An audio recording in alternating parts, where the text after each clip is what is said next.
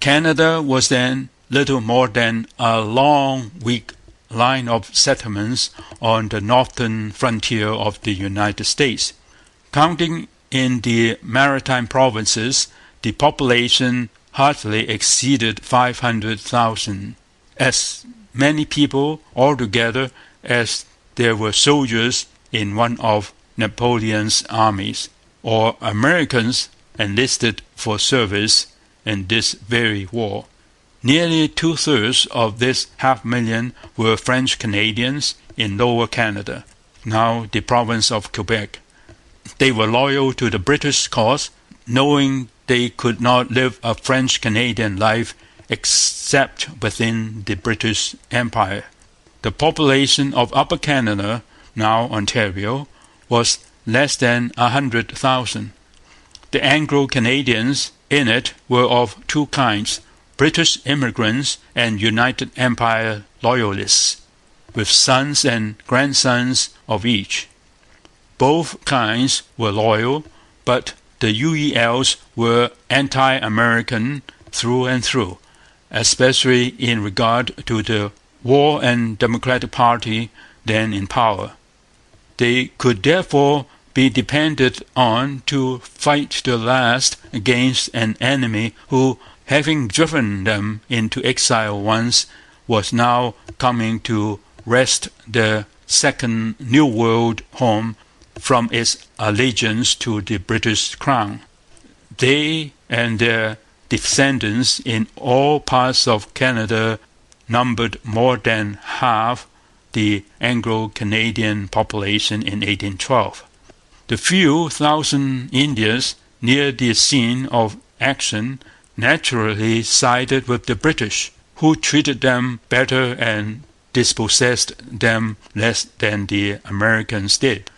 The only detrimental part of the population was the 25,000 Americans who simply used Canada as a good ground for exploitation, and who would have preferred to see it under the Stars and Stripes, provided that the change put no restriction on their business opportunities. The British Navy. About 30,000 men of the British Navy, only a fifth of the whole service, appeared within the American theatre of war from first to last. This oldest and greatest of all navies had recently emerged triumphant from an age-long struggle for the command of the sea, but partly because of its very numbers and vast heritage of fame. It was suffering acutely from several forms of weaknesses. Almost twenty years of continuous war, with dull blockades during the last seven, was enough to make any service go stale. Owing to the enormous losses, recruiting had become exceedingly and incessantly difficult. Even compulsory recruiting by press gang. At the same time, Nelson's victories had filled the ordinary run of naval men with an overweening confidence in their own invincibility, and this overconfidence had become more than usually dangerous because of neglected gunnery and defective shipbuilding. The Admiralty had cut down the supply of practice ammunition and had allowed British ships to lag far behind those of other nations in material and design. The general inferiority of British shipbuilding was such an unwelcome truth to the British people that they would not believe it till the American frigates drove it home with shattering broadsides. But it was a very old truth for all that. Nelson's captains and those of still earlier wars had always competed eagerly for the command of the better built French prizes, which they managed to take only because the superiority of their crews was great enough to overcome the inferiority of their ships. There was a different tale to tell when inferior British vessels with run-down crews met superior American vessels with first-rate crews. In those days training and discipline were better in the American mercantile marine than in the British, and the American Navy, of course, shared in the national efficiency at sea.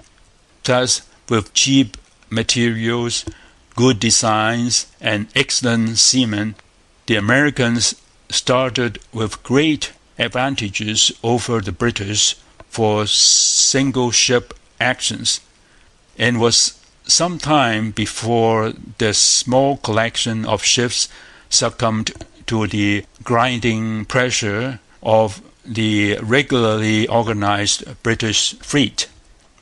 The Provincial Marine Canada had a little local navy on the lakes called the Provincial Marine.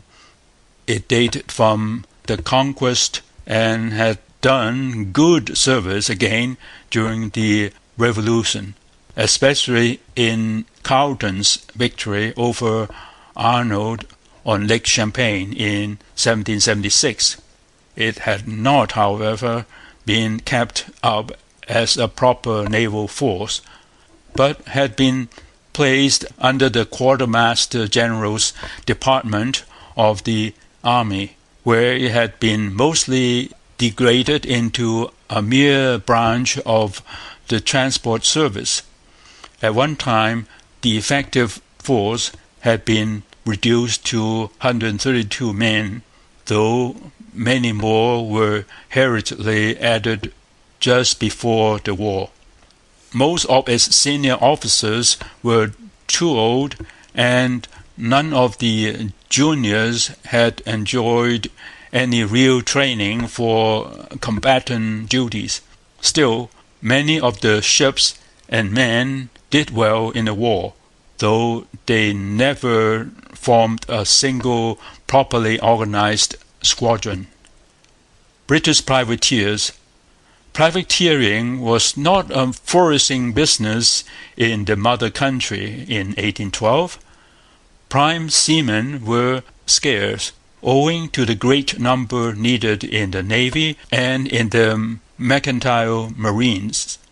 Many, too, had deserted to get the higher wages paid in Yankees' dollars for shillings, as the saying went. Besides, there was little foreign trade left to prey on. Canadian privateers did better they were really all uh, blue noses, that is, they hailed from the maritime provinces. During the three campaigns, the Court of Vice Admiralty at Halifax issued letters of marque to 44 privateers, which employed, including replacements, about 3,000 men and reported to over 200 prizes. British Commissariat and Transport.